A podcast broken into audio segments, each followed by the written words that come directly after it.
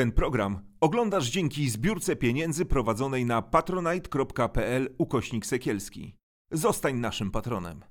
Nazywam się Gośka Serafin i choruję na depresję. Chcę Wam pokazać, że można z nią żyć i nie jest to powód do wstydu. Jeśli masz podobne problemy, nie czekaj, nie bój się, szukaj pomocy. Witam Was w kolejnym odcinku Farbowania Życia. Jak zwykle na początek gorąca prośba o to, żebyście subskrybowali nasz kanał na YouTubie, e, żebyście zostawiali komentarze pod naszymi e, odcinkami. Dobre, tylko dobre. Po tych złych jest mi po prostu przykro. E, I żebyście wspierali nas na Patronite. A dziś w Farbowaniu Życia Janina Bąk. Cześć. Kobieta wielu talentów. Wszystko tam, wiesz, będzie w podpisie. Mhm. Aż jestem ciekawa. Tak, no. wszystko będzie. Co tam sobie zażyczysz, będzie, będzie no. w podpisie i w napisach końcowych. E, mija prawie rok, nie, minął, minął, minął. już rok mhm. e, od Twojego m, mm, bardzo mocnego, bardzo głośnego, bardzo potrzebnego wywiadu dla wysokich obsasów. Nie miałam okazji Ci podziękować bo dopiero jakoś po roku udało nam się y, spotkać. Rozumiem, że też y, chyba nawet gdzieś pisałaś wtedy na Instagramie, że potrzebujesz trochę oddechu po tym wszystkim. Ja oczywiście się rzuciłam, że marzę o tym, żeby z Tobą porozmawiać, ale, ale cieszę się, że wreszcie udaje nam się spotkać. Jak Ci y, ten rok minął pod takim, pod takim coming outie na, na łamach wysokich obcasów? Jak, jaka była ta informacja zwrotna? Co, co się działo? Wiesz co, głównie dostałam bardzo dużo miłości. E, faktycznie były takie komentarze, ym, powiedzieć niskich lotów to eufemizm, ale typu E, czy można tu przeklinać? Tak, to jest YouTube ekstra. Tak, no bo y, chciałam zacytować, typu e, przeruchać taką, to przestanie jej odpierdalać, albo Aha. dla takich jak ja to powinno się rozpalić piece w Oświęcimiu. E, była cała dyskusja o tym, że nie, nie powinna mieć dzieci, więc były takie komentarze, ale one mi tylko pokazywały, jak ważne jest to, by o tych sprawach mówić i mówić otwarcie. E, I one mi też pokazały, że dostawałam bardzo dużo wiadomości od ludzi, którzy pisali, że oni się boją nawet powiedzieć e, rodzinie, znajomym, że chorują. I zawsze zaznaczałam, że jeśli ktoś nie jest gotowy, by o tym mówić, to nie ma takiego obowiązku, bo te wszystkie komentarze y, takie no okrutne, ale też idiotyczne, nazwijmy rzecz po imieniu, mnie nie bolały, ale dlatego, że już przeszłam przez te wszystkie etapy pogodzenia się z diagnozą. Ale też obecności w internecie chyba, nie? Bo to też nie było dla Ciebie, bo jesteś w internecie od dawna, już na pewno wiele razy słyszałeś, że się nie nadajesz.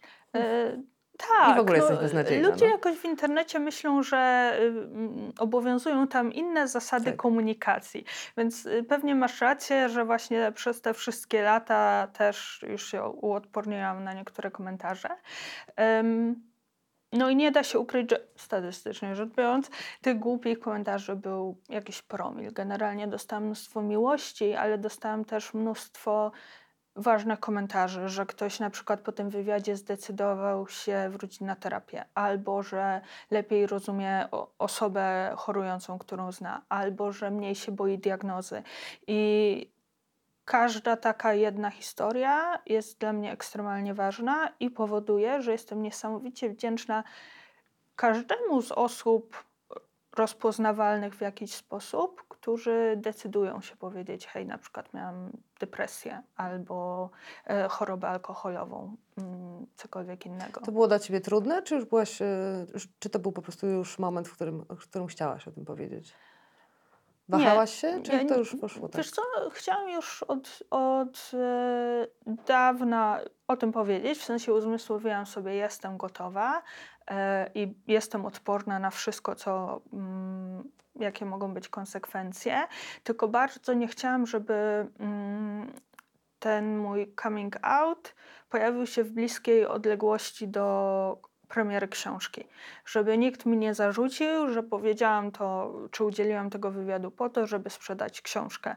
Oczywiście i tak się taki komentarz zjawił, ale umówmy się, no to było ile? Rok, półtora po premierze książki, więc y, celowo właśnie e, poczekałam tak długo, żeby, no żeby ta wiadomość o, o tym wywiadzie była w jakiś sposób oddzielona od wiadomości hej, napisałam książkę.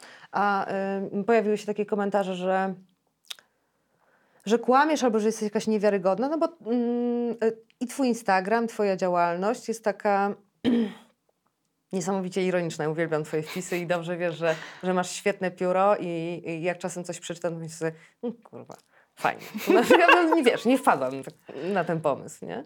I, e, no i, i też y, uszczypliwe i tam jest też autoironia i ironia, e, a jednocześnie jesteś chora. E, nie odbierali ci tego, że jakby, kurwa, albo śmieszkujesz, albo chorujesz, sorry.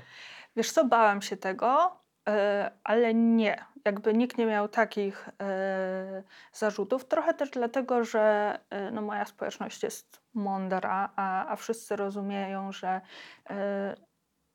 zarówno ja, jak i ktokolwiek inny pokazujemy często tylko jakiś wycinek swojego życia, czy to rodzinie, czy znajomym, czy ludziom w internecie. Po drugie, już od jakiegoś czasu nie bałam się pisać szczerze, na przykład, że mam jakiś gorszy czas. Wtedy to jeszcze nie było nazwane, czy też raczej y, ludzie nie wiedzieli, jak to jest nazwane, ale sygnalizowałam, że hej, nie zawsze jest mi dobrze w świecie, tak jak każdemu z nas, no bo, y, bo to jest zupełnie naturalne. Mm, to, co mnie nie zaskoczyło, ale ten taki, te takie punkty, w których ludzie właśnie mówili, że to nie jest prawda, spoza mojej społeczności, mm, to, to było takie przekonanie, że jeśli ktoś na przykład e, dobrze zarabia, to to nie jest możliwe, że masz pieniądze i chorujesz. Albo jeśli ktoś. E, jest w stanie o tym powiedzieć, no to na pewno zmyśla, no bo tak naprawdę powinien siedzieć w domu i nie być w stanie w ogóle e, się dzielić tą informacją. I tak czasem jest i to jest ok, ale właśnie znowu jakby przeszłam e, bardzo wiele mm, terapii właśnie po to, żeby się z tym wszystkim pogodzić. Ale tak naprawdę te wszystkie komentarze dotyczące tego, że to niemożliwe, że pracuję, jestem chora, to niemożliwe, że y, dobrze zarabiam, jestem chora, one pokazują, jak wiele jeszcze jeszcze jest do zrobienia w społeczeństwie, jeśli chodzi o edukację w zakresie e, chorób i zaburzeń psychicznych, bo choroby psychiczne są demokratyczne, one nie mają płci, nie mają wieku, niestety. Stanu konta. E, I mhm. stanu konta. Znaczy, ja bym chciała, to by było super proste, gdyby istniał jakiś stan konta, który sprawiałby, że e, te wszystkie osoby chorujące psychicznie zdrowieją i przestają cierpieć. To by się nawet rządowi opłacało zapłacić żeby, żeby te wszystkie osoby wyzdrowiały, no to tak nie jest. Niestety każdy może zachorować i to nie jest takie proste, że właśnie mamy receptę typu y, stan konta y, albo wyjedź na dobre wakacje albo cokolwiek innego. No, jakby choroby psychiczne są demokratyczne. Czasem w bardzo y, brutalny sposób się o tym przekonujemy, na przykład jak mamy do czynienia, nie wiem, z próbami samobójczymi kilkuletnich dzieci. To, to właśnie to jest dopiero coś, co bardzo trudno sobie wyobrazić, że kilkuletnie dziecko nie chce żyć, ale no właśnie to się może przytrafić każdemu. Miałaś e, pretensje do tej choroby, zanim, zanim pogodziłaś się z tym, że jest demokratyczna? Miałaś takie, kurwa, czemu? Miałam i czasem wciąż mhm. mam. Jak już jestem bardzo, bardzo zmęczona tymi wahaniami. Um, Szczerze mówiąc, gdy e, otrzymałam diagnozę, to była dla mnie dobra wiadomość, e, bo pomyślałam sobie, okej, okay, dobra, czyli już wiem, co mi jest, a wraz z tą diagnozą dostałam no, pewną instrukcję, w jaki sposób funkcjonuje, w jaki sposób możemy zacząć um, sobie z tym radzić. Ale no, nie ukrywam, że to jest bardzo wyczerpująca choroba, czasem fizycznie, jeśli wpadam w hipomanię i nie śpię, nie jem, nie piję, pracuję. Um, no a czasem psychicznie, czasem czuję ogromną zazdrość dla osób, które czują się dobrze bo od bardzo, bardzo dawna nie byłam w równowadze, mimo iż biorę bardzo dużo leków. I kiedyś miałam taki, chyba w zeszłym roku, miałam taki jeden dzień, kiedy czułam się normalnie.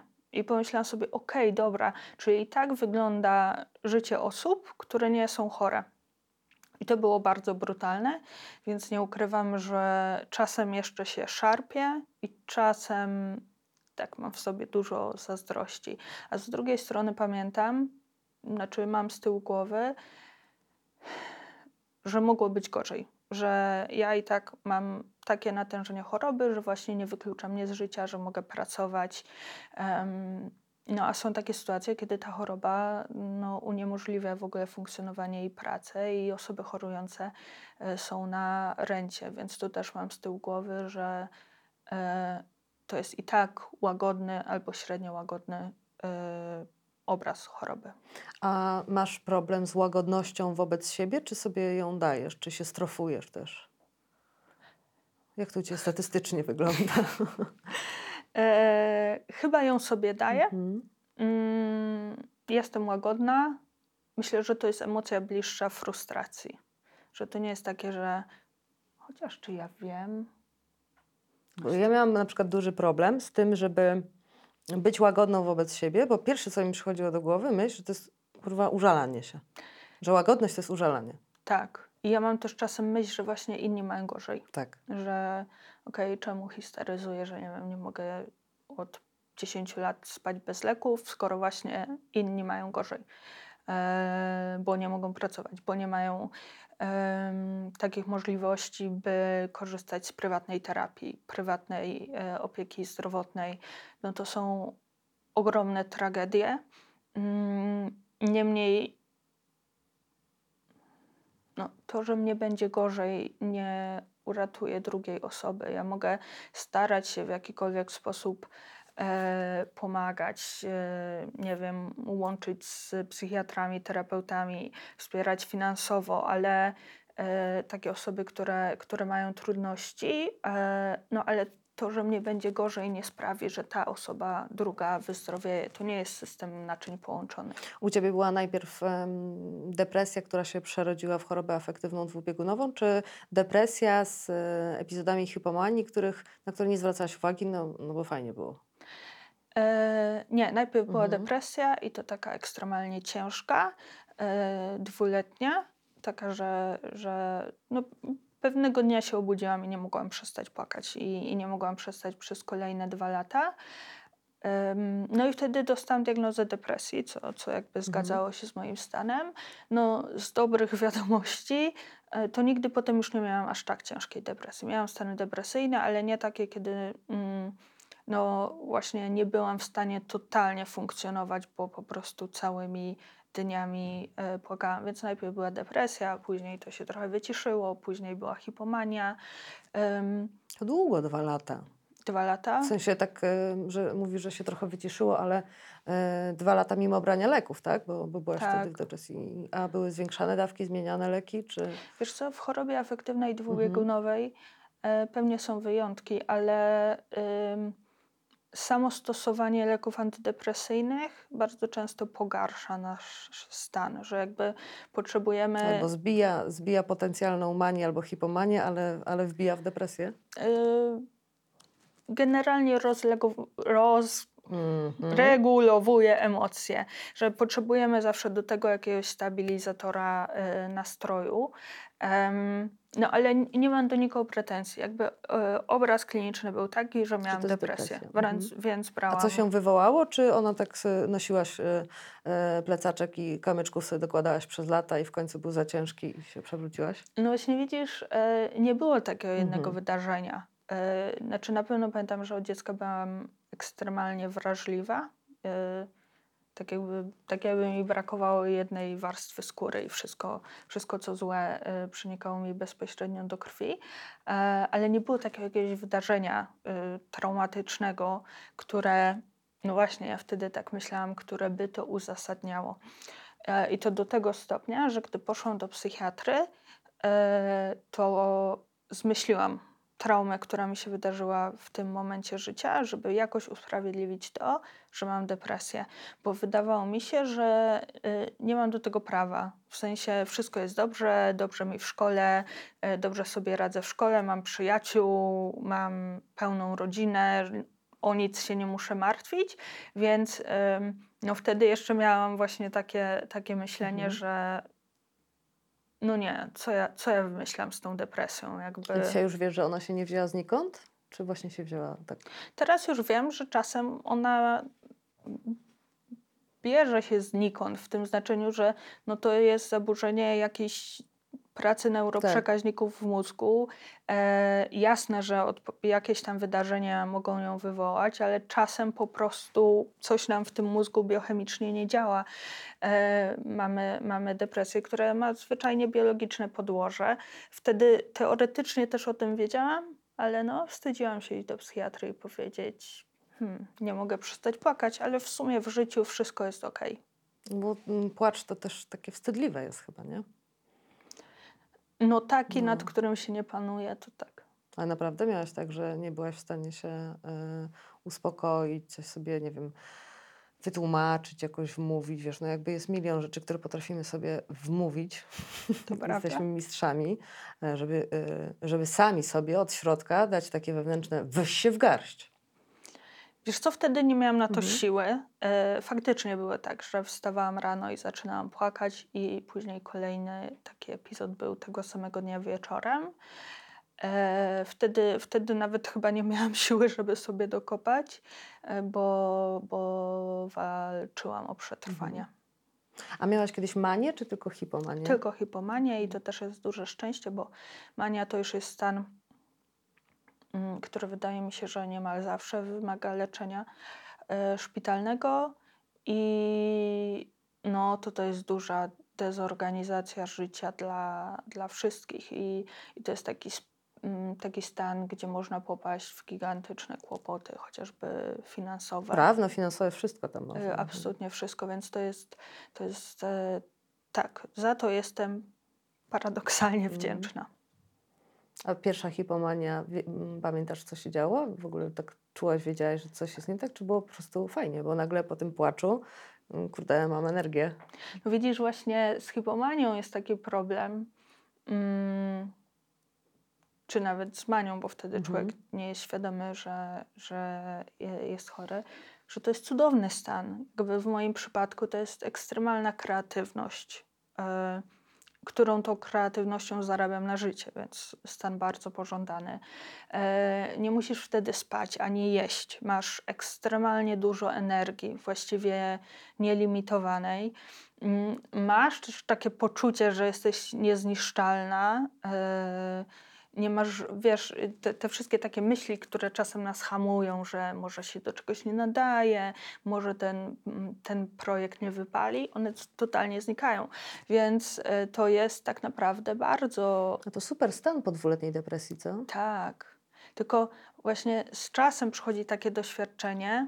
Mm, bo ja bardzo długo się zastanawiałam, jak to ludziom wyjaśnić. No dobra, nie muszę spać, nie muszę jeść, to tam doprowadziło akurat wtedy do wycieńczenia organizmu, ale poza tym kreatywna, zadowolona z siebie, zadowolona z wszystkiego, co tu jest patologicznego. No to, że teraz już wiem, że po każdym takim epizodzie ja spadnę z bardzo dużej wysokości. No bo jesteśmy trochę ludźmi na huśtawce i niestety nigdy nie po środku, czyli nawet teraz już wiem, że nawet jeśli mam to fajne wahanie, w stronę hipomanii, no to będę bardzo długo spadać i boleśnie. A właśnie to jest, to, jest długi spadek, czy to jest szybki, że z dnia na dzień jest kołdra? Wiesz co, jest, yy, yy, są różne odmiary, odmiany. Yy, są nawet osoby, które mają zmianę stanu kilka razy dziennie. są osoby, kiedy to liczymy w tygodniach, a czasem w miesiącach.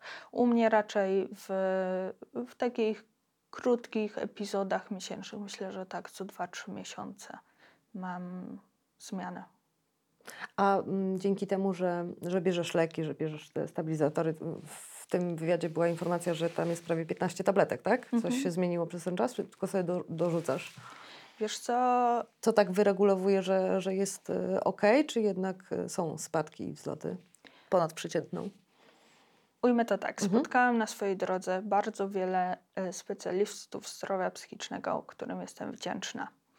Ale mam dużo żalu do lekarzy o, o dwie rzeczy. Po pierwsze, że w pewnym momencie po prostu moja diagnoza była przepisywana Y, z karty do karty, jak pieczątka y, i tak samo leki. Czyli, że od 10 lat nikt mi nie zmienił leków, żadnych. I dopiero teraz, gdy trafiłam mm, pod opiekę Uniwersyteckiego Centrum Wrocławskiego Zdrowia Psychicznego i zajęto się mną od, od początku, w sensie ta lekarka i ten e, psycholog diagnosta powiedzieli, że oni nie chcą czytać nic z moich kart, że zaczynamy od zupełnego początku, żeby to wszystko rozwikłać. E, no ale to jest przez 10 lat nikt tego nie zrobił. I i ja też w pewnym momencie doszłam do takiego punktu, kiedy to, jak wiele leków brałam i jak dużo ich brałam, totalnie mi stępiło emocje. I dopiero gdy zaczęłam pracować z tymi y, nowymi specjalistami z, z uniwersytetu, no to przypomniałam sobie, że ja nie zawsze taka byłam, że to, co mi się wydawało, właśnie to stępienie emocji, e, nieumiejętność cieszenia się z, z jakichś sukcesów. No to nie zawsze tak było i, i, i, faktycznie e, ta lekarka również potwierdziła, że może być tak, że przy takich ilościach leków, którymi jestem faszerowana od 10 lat, to jestem po prostu tak wysycona tymi substancjami, że już trochę zagubiłam się mm, w tym wszystkim ja, więc jestem bardzo wdzięczna, że to... A jak to się stało właśnie, że, że zmieniłaś... Yy lekarzy na, na tych zwrotach? Wiesz co, spotkałam e, z, z, gdy zaczęła się wojna, mm, to pomagałam trochę na dworcu. I to mnie totalnie zniszczyło. I tak, i tak to był jakiś promil e, mhm. tego, co robiły inne osoby, ale to mnie totalnie zniszczyło.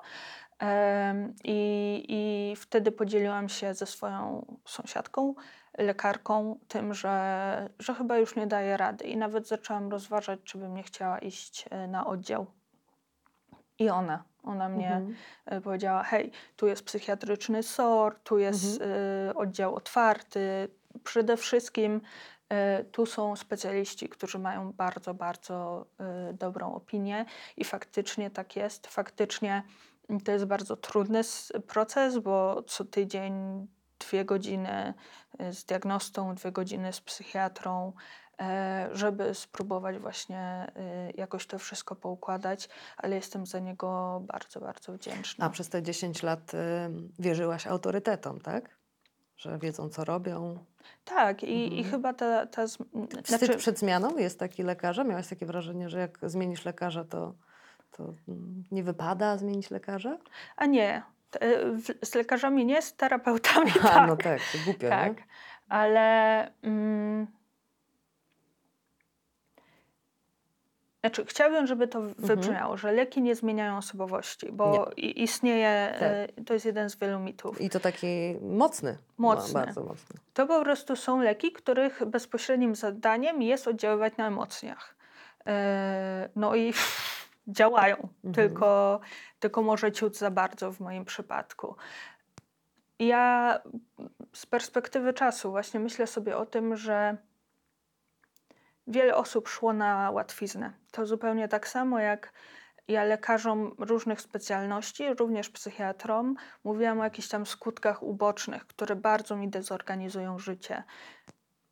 I od 10 lat słyszę to samo, że tak ma być, proszę się mhm. przyzwyczaić, a o jeszcze w, w ciąży będzie gorzej, bo odstawimy leki. I dla wielu to jest rozwiązanie. I to jest dla mnie bardzo, bardzo przykre, że bardzo często osoby chorujące psychicznie nie dość, że muszą sobie radzić z tą sytuacją ekstremalnie trudną i wyczerpującą, to jeszcze na dodatek bardzo często, gdy zgłaszają ok, taki, taki, taki skutek uboczny, który dodatkowo dezorganizuje mi życie, no to słyszą, tak musi być. I nikt nawet się nie zastanowi nad tym, ani nawet nie spróbuje jakoś tego e, z tym sobie poradzić. Więc jestem bardzo wdzięczna, że na, na pewnym etapie spotkałam i psychiatrów, i lekarzy różnych specjalności, którzy nie, nie powiedzieli tak musi być, tylko powiedzieli spróbujmy czegoś innego.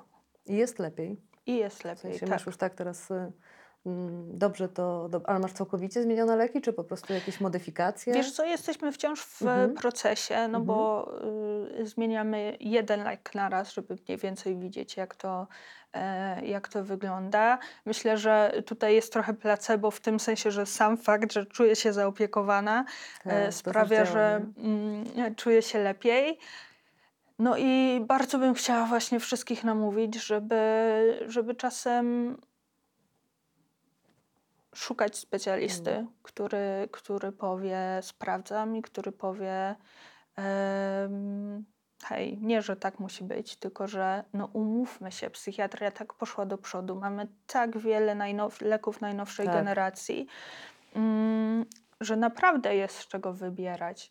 Więc y, tak jak mówię, nie dotyczy to wszystkich lekarzy, nie dotyczy to wszystkich terapeutów, ale jeśli w pewnym momencie mamy nawet jedną myśl, że, że hej, może potrzebujemy czegoś innego, spróbujmy. Ja przez długi czas e, miałam tak, że okej, nie, nie odczuwałam za bardzo radości, ale też e, no, nie miałam myśli samobójczych i czułam się w miarę. Miałam takie, wiesz, taką linię prostą.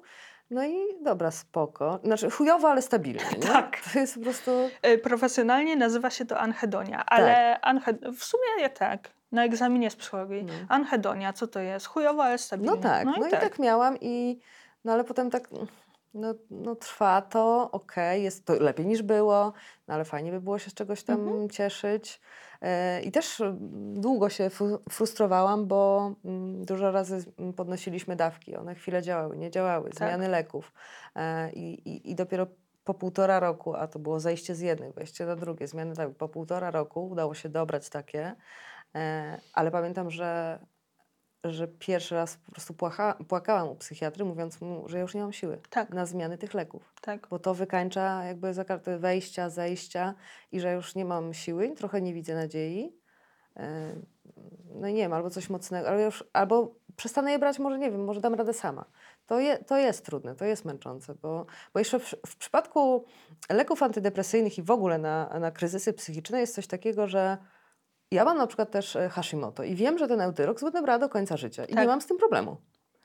A w przypadku, wiesz, leków antydepresyjnych mam taką, taki jakiś kurwa wewnętrzny przymus, żeby to im szybciej odstawisz, tym jakby to, to ładniej w takim psychiatrycznym CV twoim wygląda, nie? O, psychiatryczne CV. No. Moje nie jest imponujące. Chociaż zależy, jak na to spojrzeć. No Może być imponujące. Wiesz, co mnie martwi to, że mm, leki psychiatryczne mogą mieć szereg skutków ubocznych Tak. fizycznych. Tak. Typu e, nadmierna potliwość, tycie, e, brak libido. I teraz właśnie, jeśli to ignorujemy, jeśli pacjent, pacjentka to zgłaszają, ale my to ignorujemy, bo hej, jesteś chory, Mhm. tak musi być, no to obawiam się, że zwiększamy prawdopodobieństwo, że ta chora, ten chory stwierdzi, dobra, nie chcę brać leków, bo to mi tak dezorganizuje życie. Ja wiem, że to się może wydawać trywialne, nadmierne pocenie, no ale jeśli Mhm. ktoś się wstydzi wejść na, y, do biura, bo już czuje po 15 minutach, że, że ma z tym problem, no to to po prostu jest dezorganizujące. Libido to jest podstawowa emocja, y, y, potrzeba. Tak. E, Więc jasne, łatwo powiedzieć, dobra, tam seks. Przynajmniej żyjesz, przynajmniej ci Mhm. się żyć chce. No nie do końca, bo jak nie masz tego libido przez 5 lat, Tak. no to, to jednak jest problem. Więc naprawdę uważam, że jeśli chcemy, żeby pacjenci nie odstawiali sami leków, bo co jest poza tym ekstremalnie groźne, no to powinniśmy się pochylić holistycznie nad wszystkimi ich potrzebami i nad wszystkimi trudnościami, które zgłaszają. A były jakieś takie właśnie objawy fizyczne, które byłaś w stanie zaakceptować, a, a, a, a były takie, które no jednak ci wykańczały, w sensie jakby odbierały bardzo dużo e, z życia. Czy są takie, które stwierdzasz, ok, jakby jestem w stanie z tym funkcjonować, bo ja na przykład mam y, takie sny, że mm, to są sny w odcinkach. Tak jakbym sobie na Netflixie y, obejrzała po jednym odcinku z każdego działu. E, I mam tak o- osiem na przykład w nocy. Mhm. I, e, I to są takie sny, że Patryk Wega by tego nie wymyślił. To imponujące. No i tak wstaję i aha, czasem jestem zmęczona, ale no już się jakby tak przyzwyczaiłam do tego, bo w sumie do wszystkiego się można przyzwyczaić i to no, jest jedyny minus. Widzisz, ja zawsze to zgłaszam, Tak? że na przykład Sny? mam e, tak realistyczne A nie, właśnie moje nie są realistyczne. No. No, ja akurat mam takie i właśnie Mhm. zgłaszam, że są tak realistyczne i stresujące, że nie odpoczywam. Mhm. Em, wiesz co, na przykład wahania wagi po Mhm. lekach może się wydawać to trywialne, ale jeśli wahania wagi wiążą się sto, y, u ciebie z y, gorszym, gorszym obrazem samej siebie, z niższym y, poczuciem własnej wartości, no to tu tak. wpadamy w błędne koło, bo to samo poczucie znowu mm, spada. Więc myślę, że na, na przestrzeni tych wszystkich lat y, dużo. Przerobiłaś dużo, dużo z ulotki, e, skutki uboczne? Tak. Chociaż e, właśnie widzisz, nie wiem jak z tą ulotką. Bo generalnie to wiesz, jak przeczytasz ulotkę, to pewnie sobie tam większość odhaczysz. E... Słuchaj, ja ujeżdżałam 17 sezonów chirurgów. Miałam wszystkie choroby. O Boże, no. tak. Tak. tak. I, ym, I wszyscy już byśmy potrafili przeprowadzić operację mózgu, tak, tak, tak. jak Derek świętej pamięci. E, tak, myślę, że, że przeszłam przez, przez wiele tych skutków ubocznych. Mówiłaś, że e, w trakcie hipomanii podejmujesz takie irracjonalne e, działania. Mm, możesz powiedzieć, jakie to, to są działania? Czy to zbyt, zbyt osobiste? Czy one dotyczą na przykład służbowych jakichś kwestii? Wiesz co też, mhm. że mam ochotę się zaangażować we wszystkie projekty, które są mi podsyłane i uważam, że to za wyborny pomysł, ale od tego mam swoją Monikę, która mhm. jest moim mózgiem i racjonalną częścią. I, I to ona, jak widzi, że coś się dzieje, to, to wkracza i mówi Janina nie. Ale nie rozumiem, dasz rady. że ty jesteś w stanie przekonać, y, że ty masz siłę i w ogóle... Nie, ona jest... Aha, już ona, ona już mnie mhm. potrafi przekonać i powiedzieć nie, nie. Jakby pojechanie z, z Białego Stoku do Gda Gdańska w jeden dzień po to, żeby mieć dwa wystąpienia, to idiotyczny pomysł. Więc ona tę sferę zawodową mi pilnuje. Mhm. E, no, ja mam gigantyczny problem z kompulsywnymi zakupami. To to jest to.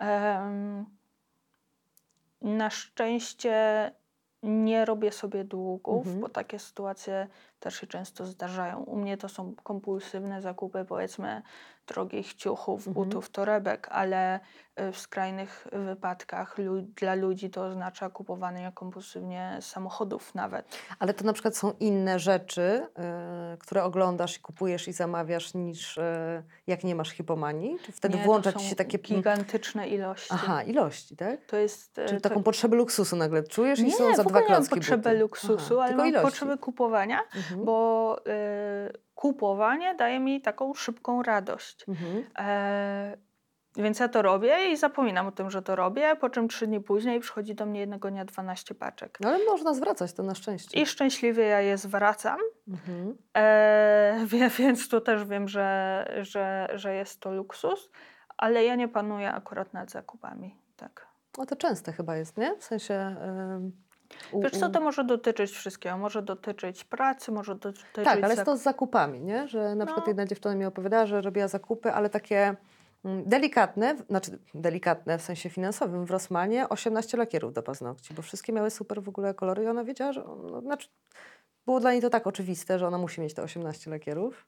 No i to był no. mniejszy koszt, nie? Jakoś tak się przy kasie tak popatrzyła pani na nią trochę dziwnie i w ogóle już też do końca nie pamiętam, jak się skończyła ta historia z lakierami, ale to jest jeszcze delikatne kupić sobie 18 lakierów e, do paznokci. No to, jest... to dobrze, że może zwracać, nie? No tak, tak. Mm. No to jest taka, y, to jest dla mnie natychmiastowa mm. gratyfikacja. E, no ale tak, tak jak, tak jak powiedziałam, jestem uprzywilejowana, że mogę je zwracać po prostu. No, to, to dobrze, że to no, wychodzi na, na zero, bo te, te szybkie gratyfikacje to, no, to kurczę, to może być każdy nauk, to też są super ekstra. Tak, no niektórzy wpadają w inne kompulsje typu ryzykowne zachowania tak. seksualne albo hazard. Tak, y, albo więc, jeżdżenie samochodem. Nie? Albo ekstremalnie szybkie jeżdżenie samochodem, tak. Więc yy, znowu mogło być gorzej. Mogło być gorzej. No widzisz, same plusy. No. same plusy. A właśnie masz taki, e, potrafisz powiedzieć o jakimś e, plusie, że może podczas tych terapii bardziej poznałaś siebie? Bo ja na przykład swojej depresji zawdzięczam dużo. Znaczy strasznie dużo e, mi odebrała, ale to przeszło, ale dużo jej zawdzięczam, bo bym się kurwa w życiu nie zatrzymała, nie? Okay. Nie siadłabym na dupie i nie spojrzała w siebie, tylko dalej uciekałabym w ten tunel, w różne rzeczy. Ja wydaje mi się, że e, za plus mojej choroby uznaję e, kreatywność. Że jasne, gdy jestem w hipomanii, to ta kreatywność jest w ogóle na najwyższym poziomie, ale wydaje mi się w ogóle, że ten komponent e, we mnie nie, no, myślę, że niezłej kreatywności, dzięki którym, której robię teraz to, co, co robię. Mm, trochę się chyba wiąże z tą chorobą. E, mnóstwo osób takich ekstremalnie kreatywnych, do których się oczywiście mhm. nie, e, nie, nie, nie, nie staje obok, ale czy, czy Van Gogh, czy e, wiele innych, Wojciech Jerzy Has chyba, reżyserów, pisarzy, Hemingway, malarzy cierpiała na chorobę afektywną dwubiegunową, więc wydaje mi się, że ona jakoś tam może być związana z kreatywnością. Jeśli jest, no to tak, to to jest to, y, co jej zawdzięczam. I mówię z całą świadomością, że zawdzięczam, bo to jest coś, co w sobie bardzo lubię. E, no i co teraz właśnie wykorzystuję w dorosłym A myślę, życiu. że udałoby Ci się tak funkcjonować zawodowo y, przy tej chorobie, jeżeli nie byłabyś na tak zwanym swoim, jeżeli wiesz, nie pracowałabyś w, w korpo albo um, zależałabyś od iluś tam osób, jeżeli byłabyś w jakiejś takiej, wiesz, strukturze, że e, albo nieobecność, albo mm, zjazd, no sorry, Janina, e, w dupie to mam, że ty się, mm, smutna jesteś. Czy coś, nie? Tak, nigdy nie mhm. pracowałam w, w takiej firmie od 9 do 17, bo najpierw pracowałam na uczelni. No i tam faktycznie, jak prowadziłam zajęcia, no to o konkretnej godzinie e, danego dnia, ale, ale generalnie przez większość czasu w tygodniu e, mogłam nim zarządzać dowolnie. Znaczy, no ale też mogłaś być smutna na zajęciach na uczelni. Mogłam. Nie? Jakby prowadzenie zajęć e, w różnych stanach można zacisnąć zęby tak. i zwłaszcza, że w Irlandii to jest 50 minut. No a poza tym, y, jeśli już te zajęcia przeprowadziłam, to jeśli potrzebowałam zaraz po nich iść do domu i już nie pracować, to mogłam to zrobić. E, więc, no bo miałam nienormowany czas pracy, po prostu miałam pracować nad swoim tam projektem badawczym w dowolnych dla siebie godzinach. I teraz, gdy jestem na swoim, to tak, to też doceniam że jeśli nie mam żadnego szkolenia webinaru o konkretnej godzinie, a potrzebuję spać dłużej, bo jestem mm, bardziej zmęczona albo mam większą trudność, żeby, żeby się rano obudzić, to mogę spać dłużej. Um, to trochę ma swoje to ma takie minusy, jak, jak w ogóle prowadzenie własnej firmy, że trochę cały czas jesteś w pracy, że idziesz na urlop i cały czas jednak myślisz, ok, ta twoja firma działa czy nie działa, e, ale, y, ale nie ukrywam, że dla mnie to i tak jest idealna sytuacja i nie zamieniłabym tego na etat. Nie wiem, jakbym tam funkcjonowała, bo nigdy nie musiałam, ale, e, ale prowadzenie własnej firmy tak daje mi taką możliwość, żeby w miarę tak, tak um, elastycznie zarządzać tym dniem, zależnie od y, stanu. E, miałaś kiedyś taki moment, że myślałaś sobie na przykład, nigdy nie będę szczęśliwa, jakby nigdy e, nie zbuduję związku, mm, jestem chora, nikt tego nie zrozumie i tak dalej? Chyba nie. nie. Chyba nie. Ja dość y, szybko poznałam mojego męża I dość szybko mu wtedy powiedziałam, mhm. że jestem chora. Zakładałam, że tak będzie uczciwie. A gdy go poznałam i poznawałam, to wiedziałam, że, że jest człowiekiem, który po pierwsze to rozumie i nie ma żadnych uprzedzeń z tym związanych, e, a poza tym jest ekstremalnie, no po prostu jest ekstremalnie dobrym człowiekiem. E, I... Powiedziałaś mu, na co się pisze? W sensie powiedziałaś, jest tak, jestem ja i moja, moja choroba. I wiedział coś, czy, czy się dowiedział? Czy... Wiesz co, on dowiedział się tak, bo on mieszkał wtedy w Irlandii, mhm. więc y, ja przyleciałam do niego chyba na dwa tygodnie i akurat miałam epizod depresyjny i oprócz tego, że miałam właśnie skutki uboczne typu y, uderzenia gorąca, mhm. takie, że musiałam wychodzić w zimnie na balkon, y, to nie potrafiłam przestać płakać więc wtedy mu powiedziałam. E, jeszcze nie wchodząc tam, bo, bo, jeszcze nawet chyba ja, ja, nie wiedziałam wtedy, że mam, mam HAT, nie usłyszałam mhm. tej ostatecznej diagnozy. Um, więc wtedy tylko mu powiedziałam, że jestem na lekach, e, że nie panuję czasem nad emocjami i tak jest. E, a później, gdy już dostałam diagnozę, no to, to tak, to usiedliśmy i powiedziałam mu, e, będzie tak i tak. I jaką ma Twoją instrukcję obsługi? Też Wiesz, Ci daje takie stopy? Jak, wie? Generalnie daje mi poczucie i, i powtarza to i, i słowem, i czynem, mm. że, że cokolwiek się dzieje, to on tam jest. Że i, i trzyma moją stronę. Więc generalnie daje mi po prostu właśnie taką totalną pewność, że mogę na nim zawsze polegać, cokolwiek się stanie i cokolwiek e, potrzebuję.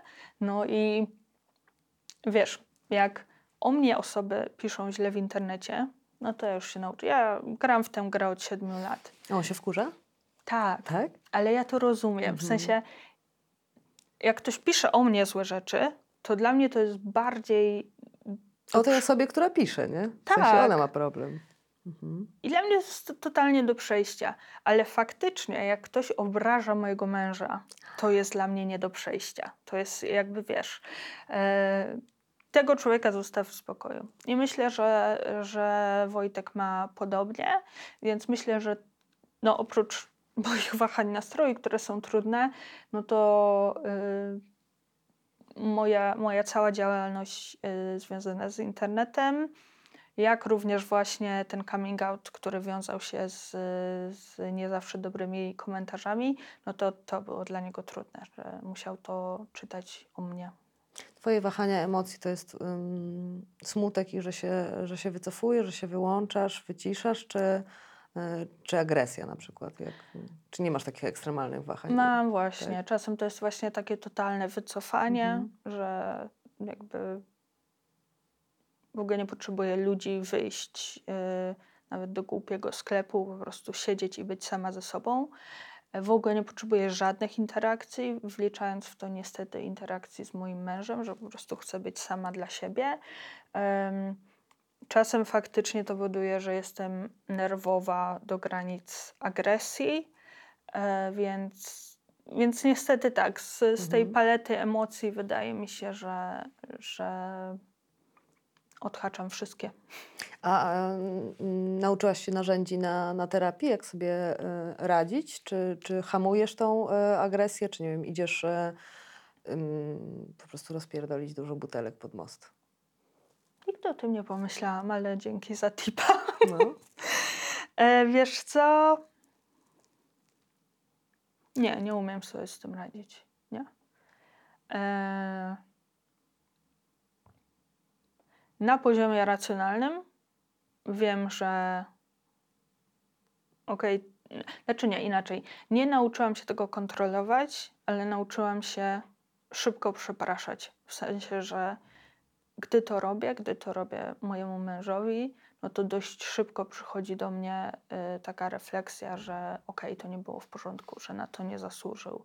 I, I wtedy wydaje mi się, że dość szybko przepraszam, y, no i wyjaśniam, że, no, że po prostu mnie poniosło. E, ale wydaje mi się, że nie używam choroby jako wymówki, nie na zasadzie, a dobra, skrzywdziłam cię i, i zrobiłam ekstremalnie krzywdzącą rzecz, ale jestem chora, przykro mi. A taki bilans y, towarzyskich zysków i strat z choroby masz? Że mm, trochę się opróżniło y, towarzystwo wokół, a, a, a, a ktoś się zbliżył, kogoś y, poznałaś, bo, bo, bo przybliżyła cię do niego choroba, otwartość, szczerość, ten coming out? Wiesz co, ja zawsze miałam takie podejście, że wolałam e, jakość nad ilość. Że zawsze ta, ta moja grupa przyjaciół była niewielka, ale bardzo intensywna. Właśnie też z takim poczuciem, że wiedzieli, że, e, znaczy dawali mi do zrozumienia, że zawsze mogę na nich liczyć i mam nadzieję, że z, z wzajemnością. Nie, wydaje mi się, że nikt nie, nie, nie uciekł. Część, część tych relacji wygasła, ale myślę, że naturalnie wygasła. Mhm. Że jakby... też czasem ludzie nie wiedzą, jak się zachować, nie? wobec osoby chorej. Tak, myślę, że dla wielu osób, ale to kompletnie, totalnie rozumiem, było y, bardzo nie wiedzieli, jak się zachować w Mhm. obliczu moich samookaleczeń. Ale to, to totalnie rozumiem, no bo jeśli widzimy coś takiego, no to z jednej strony y, chcemy zareagować, a nie do końca wiemy jak. A to Też- w jakim momencie było? Jak miałam 18 lat. Mhm. I, ale tak chyba jest z każdą chorobą. To i nie wiem, jeśli, jeśli mm, ja słyszę, że ktoś ma raka, to też wiem, że chcę pomóc, ale nie do końca wiem Nie wiadomo, jak. co powiedzieć, nie? Ja tak, więc myślę, że to chodzi nie tylko o choroby psychiczne. E, nie, wydaje mi się, że jeśli jakaś e, relacja się rozpadła, to bardziej w toku życia, nie wiem, poszliśmy innymi drogami, Mhm. wyprowadziłam się z Polski, jakoś tak. E, ale, no ale teraz to tym bardziej. Mam bardzo niewielką grupę, część osób, które znam już od kilkunastu lat, bardzo intensywnie. No ale wiem, że właśnie to są takie relacje, których potrzebuję. Na pewno nie potrzebuję ich e, nie wiadomo jak dużo. Ten moment, y, 18 lat i to samo okaleczanie, to był najtrudniejszy moment? Myślę, że tak, bo y, to była. No to była bardzo, bardzo brutalne wołanie o pomoc i naprawdę sposób na to, żeby uwolnić te emocje. Ja wiem, że jeśli ktoś, e, a mam nadzieję, że większość osób e, się nie samookalecza, to bardzo trudno to zrozumieć, ale to jest po prostu sposób na uwolnienie gigantycznego napięcia. Więc myślę, że to był trudny moment, a później trudnym momentem było to, że musiałam sobie z tymi bliznami radzić. Znaczy inaczej z konsekwencjami tych blizn, bo one były widoczne, więc musiałam sobie radzić właśnie z komentarzami innych osób, niekoniecznie mądrymi e, i bardzo często krzywdzącymi. I znowu teraz już jestem na takim etapie, zwłaszcza po wywiadzie w Wysokich Mhm. Obcasach, że po prostu przyznaję, że uznaję, że mam te blizny. Większość osób i tak o tym wie i nie muszę ich ukrywać. Nie muszę ich ukrywać przed moją społecznością, więc przestałam retuszować zdjęcia, e, jeśli chodzi o przedramiona i to jest bardzo wyzwalające. No. Czytałam kiedyś właśnie o takim wyzwalającym e, działaniu związanym z samookaleczaniem, że to jest i chwilowe odwrócenie uwagi od tego bólu psychicznego, ale też no, wydzielają się takie, mm, wydziela się dopamina, tak? Jak się, trwa to chwilę, ale jest to tak jak spuszczenie powietrza, nie? Tak. Na, Jestem. Tak, jestem bardzo wdzięczna, że ten, y, że to już mnie nie dotyczy. a jak udało Ci się przestać? Wiesz co? Myślę, że y, w toku leczenia Mhm. to mnie po prostu e, wciąż czuję, że nie jestem w równowadze, ale na Mhm. pewno jestem w większej równowadze niż wtedy. E, I plus dostałam trochę inne narzędzia, nie ukrywam, farmakologiczne, radzenia sobie z tym napięciem. Więc e, ostatnio miałam jeden epizod, to było bardzo dziwne, powrót po kilkunastu latach, kiedy właśnie nie potrafiłam sobie poradzić z takim gigantycznym, gigantycznym napięciem, e, ale to było jednostkowe. Więc e, no, chyba muszę mieć z tyłu głowy, że, że to może wrócić, jak, jak, e, mm, jak no nie wiem, przestanę brać leki na przykład. E, ale szczęśliwie oprócz tego właśnie pojedynczego epizodu już od bardzo, bardzo wielu lat e, tego nie potrzebuję. Co Ci daje terapia? E, Właśnie ja chciałabym móc powiedzieć, bo mm, bardzo często czytam, że ktoś mówi, że terapia mu kompletnie odmieniła życie. Bardzo chciałabym móc to powiedzieć. I totalnie wierzę ludziom, którzy tak mówią. Ja uważam, że oni nie kłamią. I każdemu zalecam terapię, Mhm. bo e, umówmy się, każdy z nas jest Po traumach. na różnych poziomach Różnych skrzywdzony. mhm. Dokładnie. E, Więc uważam, że absolutnie każdy powinien to zrobić dla siebie. Niemniej e, nie, ja nie potrafię powiedzieć, że jakaś, terap- jakaś jakoś terapia mi totalnie odmieniła życie. A trochę ci je ułatwiła? W sensie ułatwiła ci życie i funkcjonowanie i dogadanie się z chorobą?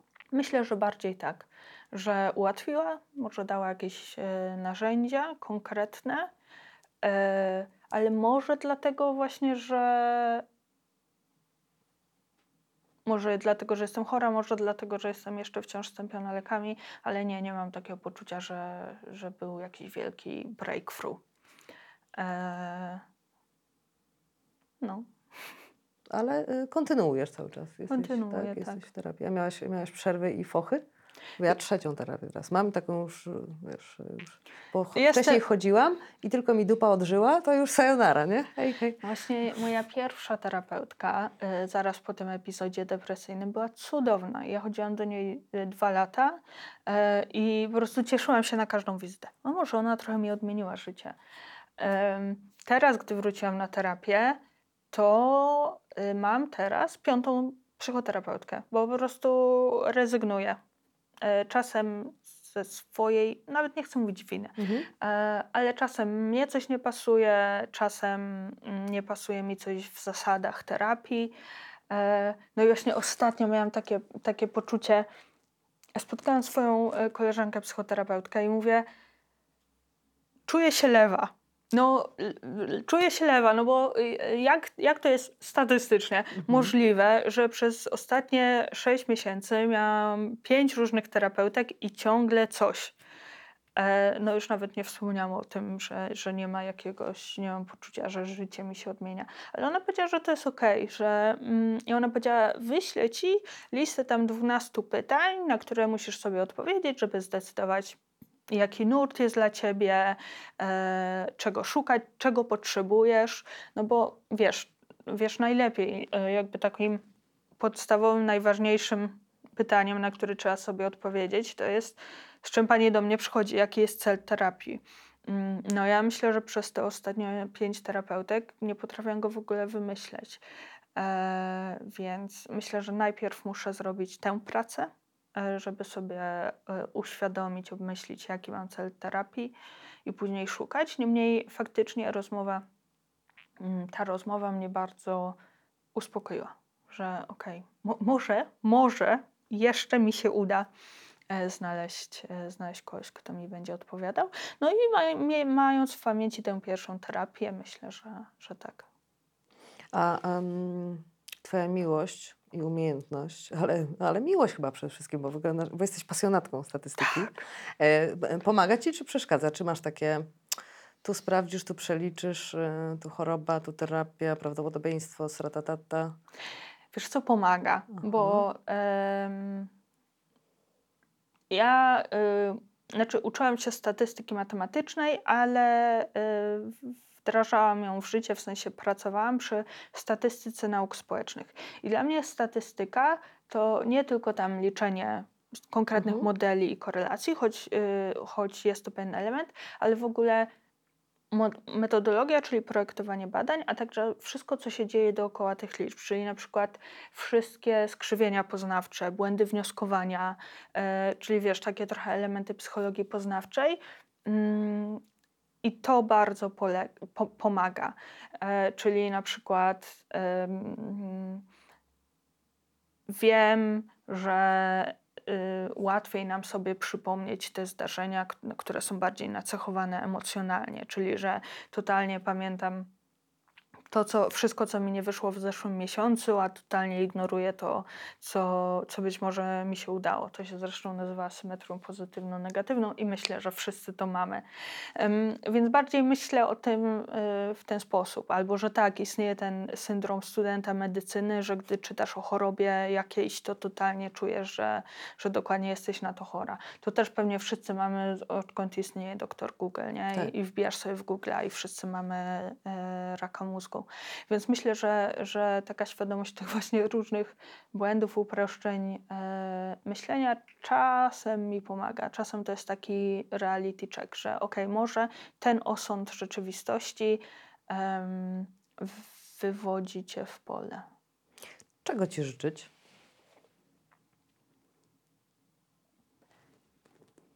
Diagnozy 2.0. Znaczy zakończenia tego procesu diagnozy, w którym jestem teraz. e, e, który no mam nadzieję, że, że zakończy się takim dobraniem leków, które e, po pierwsze pozwolą mi emocjonalnie wrócić do siebie, a po drugie właśnie na takim poziomie chorób fizjologicznych czy tam mm, ubocznych, skutków ubocznych, y, takich y, fizycznych, trochę, trochę je wygłuszy. Ale tak jak mówię, to są tak zaangażowani y, terapeuci i lekarze i tak bardzo właśnie nie dyskredytują tego wszystkiego, co mówię, jeśli chodzi o skutki uboczne, że, że myślę, że tak się zdarza. To trzymam kciuki. Dzięki. Dzięki, że, e, że opowiedziałaś o tym wszystkim. Dziękuję bardzo. Ten program oglądałeś dzięki zbiórce pieniędzy prowadzonej na patronite.pl ukośnik sekielski. Zostań naszym patronem.